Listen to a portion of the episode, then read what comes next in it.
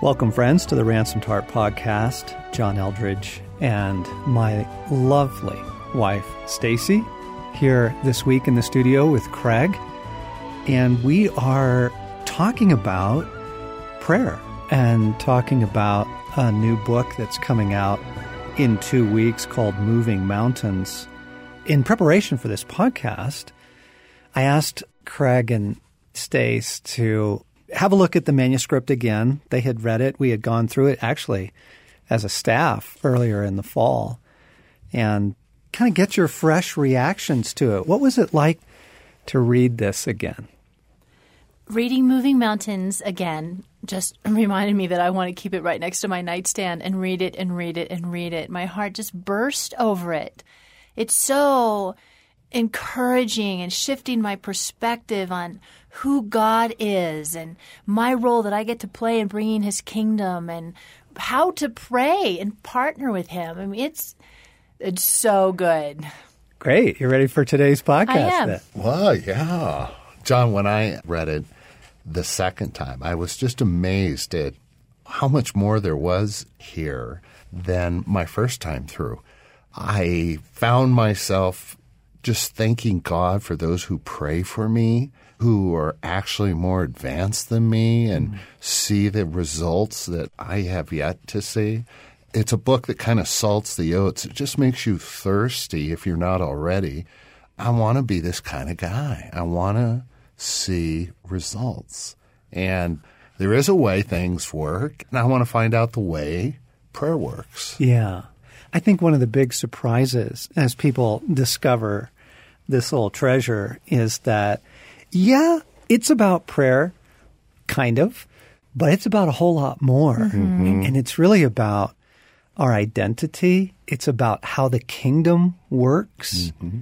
I remember last year going through some hard things and just some dark assault. And it didn't feel like our prayers were working. And it, it felt like we had to learn more than we currently know. And it feels like we know quite a bit. I mean, mm-hmm. I'm 35 years as a Christian and sat under some great teachers over the years and read some phenomenal books on prayer and feel like we've learned a lot, you know, but it felt like it wasn't sufficient. And I was a little irritated with that. to be honest. There was this part of me that's like, really? Really? I'm like, Jesus, like, why can't we just pray and that's it? You know, and, and what he said to me was, he said, you want to live in a kingdom, don't you? And I'm hmm. like, well, yeah. And he's like, John, kingdoms have laws to them. There's a way things work. It's not just chaos, right? Like there's an order. There's a, a manner in which the realm operates in the kingdom of God. And so the book is kind of a lot about that as well. It's really fun and kind of fascinating on how how God works in the world. Mm-hmm. It really is. But it's also practical too in that, you know, specifics for certain aspects needing to praying for healing, praying for intervention, praying to mm-hmm. consecrate your life, your body, your home. I mean, really specific, tangible things I think are wonderful. Something that was really exposed in me in, in reading it this time was that I do get frustrated. I want my prayers to work and to work quickly. And there's something in me that's a little girl that I want to live in a kingdom, but I want to skip around and frolic in the fields and have somebody just give me my stuff on a silver platter. Yes. Whereas, as you highlight, the goal is our maturity and God is growing us up. And so I mm-hmm. have a role to play in partnering with God. And there's something that, although I'm disappointed, the child, the woman is being bestowed dignity to mature, yes. to play my role yes. with my king. It's a partnership. Yes. It's a relationship I'm invited into. Yes. I think that's one of the big first sort of ahas in growing in prayer is that prayer is not just asking God to do something mm. and waiting mm-hmm. to see if he does it. Mm-hmm. Right. Right? Like that's a pretty big epiphany. That's kind of a sort of a massive worldview shift. It when is. You, when you go, wait, wait, wait, what? Say that again? Yeah. Prayer is not just asking God to do stuff and then waiting to see if he heard you, waiting to see if he's gonna do it.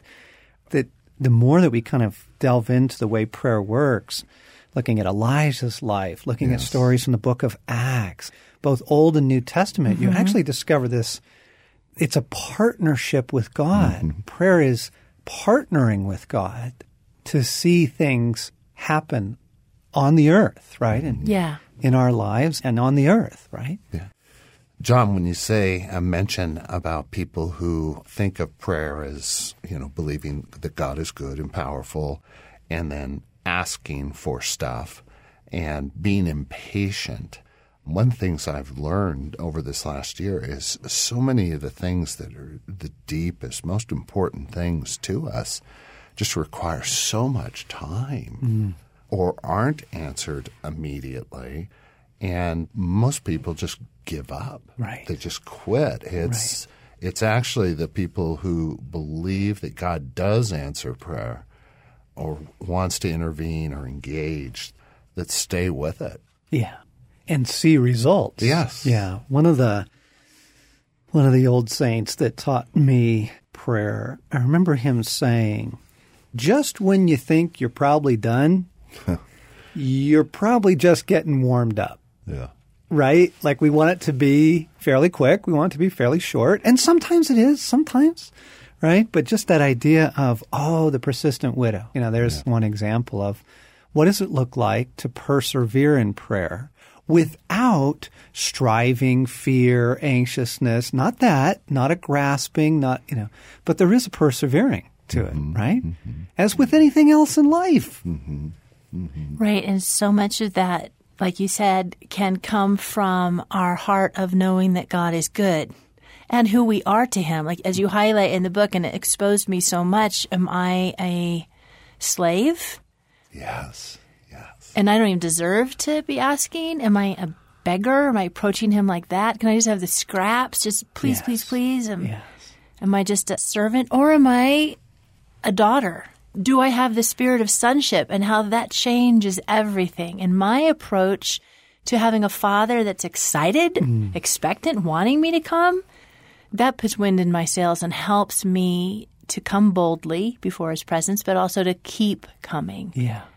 Yeah. Oh, this incredible passage in Galatians where it says we have the full rights of sons and daughters, right? Yeah. We have the full rights of Good sons heavens. and daughters. And part of me is like, wait, what? Yeah, what does that mean? Right? What does that mean? I want to tap into that. What are the full rights of a son or a daughter of the kingdom of God, of the living God, mm-hmm. right? We have the full rights of sons and daughters. And how would that change the way we pray and Yeah. the authority in which we pray, the confidence? Yeah. Let me just pause and say, listeners, we're talking about prayer for the next several episodes here in the podcast. And we're going to model prayer. We're going to unpack kind of the ways of the kingdom. Really intriguing, really fun to, to delve into some of the secrets of God and how he chooses to operate in the world and involve us in that. But before we dive into that, I'm just curious, each of you, were some of your favorite portions of the book? Mine was, I forget what chapter it was. There were several, but I think it's four where you're talking about the character of God, the nature of God, and our need to not focus on the suffering, on the deep mm-hmm. need that mm-hmm. moves us to prayer, but to keep our eyes on Christ. And ah, I just so appreciated that because I'm that guy who gets caught up in the need and often get flooded with empathy and sympathy that just kind of keeps me focused on the need and the person. Doesn't it? Yeah. It's human Yeah. nature. Yeah, it's chapter four, which is entitled Who He Is and Who We Are. And let me just read the opening couple paragraphs. One exhortation of Scripture that I long to keep far better than I do is this wonderful charge. Therefore, since we are surrounded by such a great cloud of witnesses, let us throw off everything that hinders and the sin that so easily entangles. and let us run with perseverance the race marked out for us. Let us fix our eyes on Jesus, the author and perfecter of our faith. That's from Hebrews 12, of course. And I go on to say this As I fight my way through the battles of this world, my eyes aren't normally fixed on Jesus. I do look his direction more than I used to, but far more often my eyes are fixed on the crisis before me.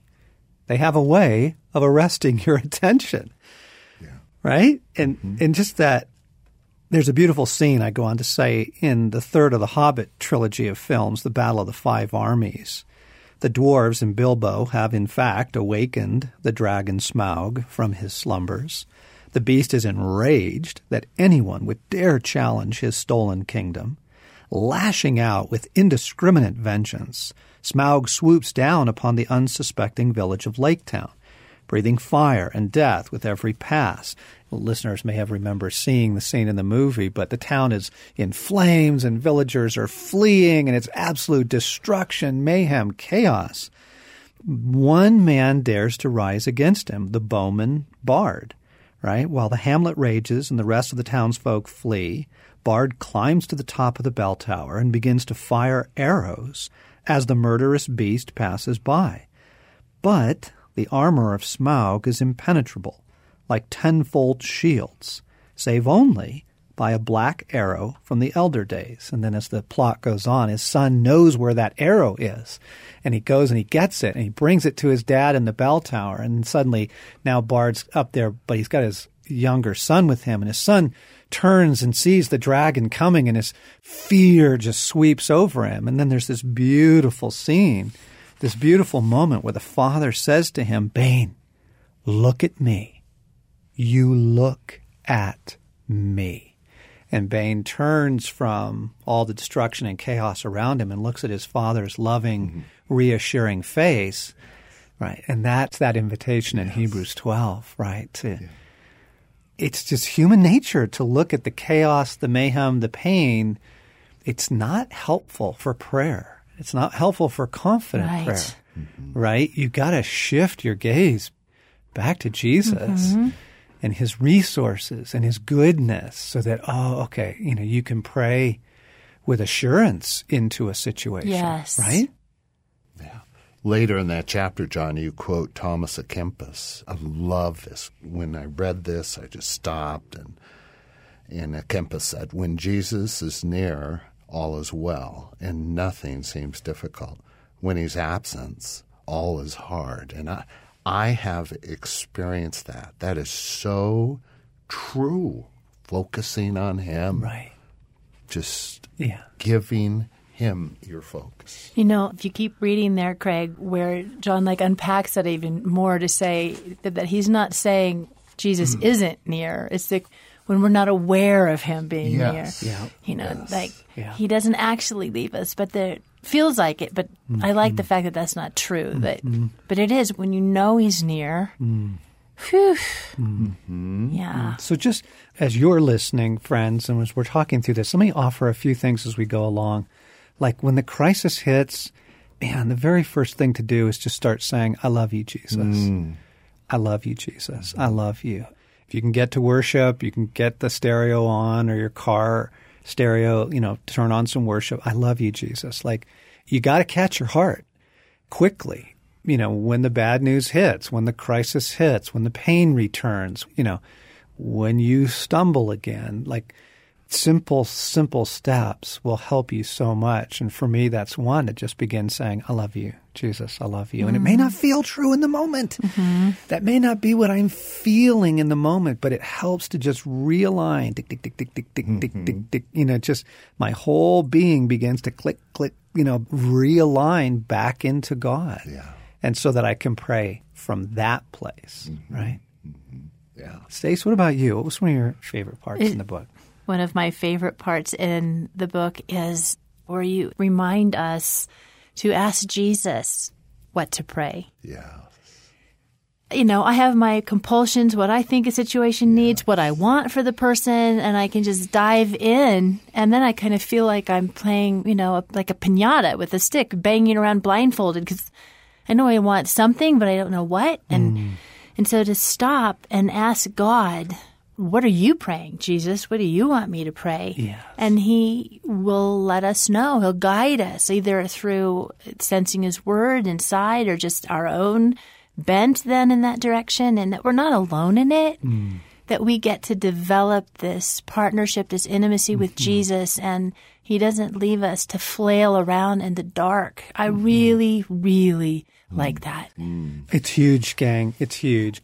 We just learned a lot over the years. And what we're trying to do in the book is share it all with you. But one of the great surprises of the maturing Christian life is it's not what your bad heart's going to get you to do that you shouldn't do. It's what your good heart's going to get you to do. You shouldn't do. You, you, know, you offer to meet with this person, and God's like, no, no, I, I wanted you to have your afternoon off, you know, or you offer to help someone financially, and God's like, ah, actually, their financial crisis is me. Yeah. Humbling them and drawing them to look to me or whatever, whatever right? There's a Yeah. hundred examples of sometimes our good heart wants to intervene. And the same thing in prayer. You know, I think that too often we just launch into prayer guided by what we earnestly want for someone or for a situation. But to pause and ask Jesus, what would you have me pray? What do I even pray here?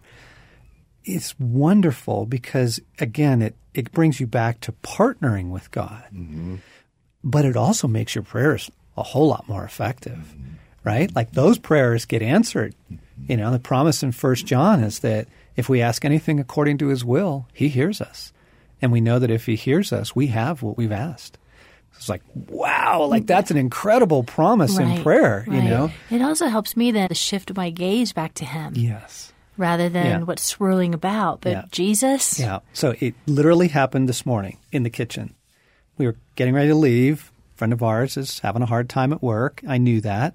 And so I just wanted to offer some prayers in his direction for his work. And I started praying for his work. And Jesus said, It's not about his work.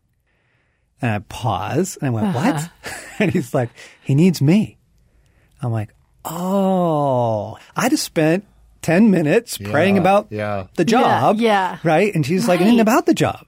That's that's actually not what this is about. It's about his need for me. And mm-hmm. and so oh, I'm like, oh, so what do I pray? I'm like, he's like, pray me for him. Mm. And I was like, oh, great, I can do that. I pray Jesus for this guy. I pray lots of Jesus for this Yeah, guy. that's a good prayer. right? So just yeah. Well, what's great about that, John, is that so informs you and how you relate to him from that point on, too. yeah. You have some insight in what's going on in his life and his heart. Yes. It changes how you relate. Yes, it sure does. Yeah. yeah. So asking, what do I pray? Yeah. one of my first radio interviews for Moving Mountains a couple days ago, and it was really fun because the interviewer doesn't know me, doesn't know Ransomed Heart, isn't really familiar with our work. But wow, to her credit, she read the book. They don't often do that when they interview; they just kind of kick out questions, and so I was really impressed with her integrity in that. And it was really fun. Like she would ask a question and not hear a Christian cliche answer. Then she'd like, really? So then she'd ask another question. And she was like digging deeper and deeper. And it was fun to watch that what she was discovering was a worldview. It, it wasn't just some platitudes on prayer. Yeah. Oh, well, you know, adoration, confession, thanksgiving, and supplication. If you remember the acronym ACTS, it will help you in your prayer life. You know, none of that stuff. Mm-hmm. Because none of that stuff is really helpful in the end. But, you know, she was just kind of digging deeper into, well, no, well, no, wait a minute. Say some more about hearing God's voice and say some more about how the kingdom works and say, you know, and it was fun because we're not just talking about prayer. Mm-hmm. We're talking about living in the kingdom mm-hmm. and understanding how it works, understanding authority, you know, and all kinds of other things. And that's what makes this book really fun, right? It's like as deep as you want to go, you know, God can take you there. So, John, for you, I mean, you wrote the book. I'm sure there's many things in it that move and touch you. But today, as you were preparing or thinking about this podcast, what impressed you? What jumped out? Did you need to hear or remember? Surprisingly, the book covers a lot of ground in how prayer works and how to pray, as Stace was saying, in very specific situations. So it's going to be helpful in the moment, but it's going to be helpful to have on your shelf for years ahead because you can reach out for Right. it when. How do you do healing prayer? How do you do inner healing prayer? Different guidance in that. But what I'm thinking about this morning is chapter two, which is entitled Third Graders at Normandy. and I start with talking about Stasi and I had been reading aloud to each other The Silver Chair, which is one of the Chronicles of Narnia books. And we, of course, adore that series, as I know many of our listeners do. And, and there's that scene where Aslan is called Eustace and Jill out of their world, out of their London school day, into his kingdom. And he actually calls them to his kingdom before he sends them into Narnia, and he's going to give them a mission. And here's what he says to Jill He says, And now hear your task. Far from here, in the land of Narnia, there lives an aged king who is sad because he has no prince of his blood to be king after him. He has no heir because his only son was stolen from him many years ago, and no one in Narnia knows whether that prince went or whether he is still alive. But he is. I lay on you this command that you seek this lost prince until either you have found him and brought him back to his father's house, or else died in the attempt, or else gone back into your own world. And I go on to say, wait, that second piece died in the attempt? My goodness, these are grave orders for a couple of 10 year olds. Aslan is the best, kindest, most Jesus like figure you'll ever meet in literature. This is the sort of story he has for them? Would you send your fifth grader off to Somalia? And I go on to say, and yet I think C.S. Lewis was onto something very true about the character of God and the world in which we find ourselves. The children are being called up. Hmm. And you ask what's kind of on my heart this morning. I'm just so aware of God's loving, gracious, kind, but very firm commitment to grow us up. Right. Yes. God is growing us up. Hmm. Like that will just change the way you kind of approach everything, actually, but with prayer. So here's the practical thing again, just from this morning. This is all very real time stuff. Had a hard night of sleep last night, goes up and down. I could tell it was spiritual opposition. And my prayers did not feel super effective last night. They felt kind of effective.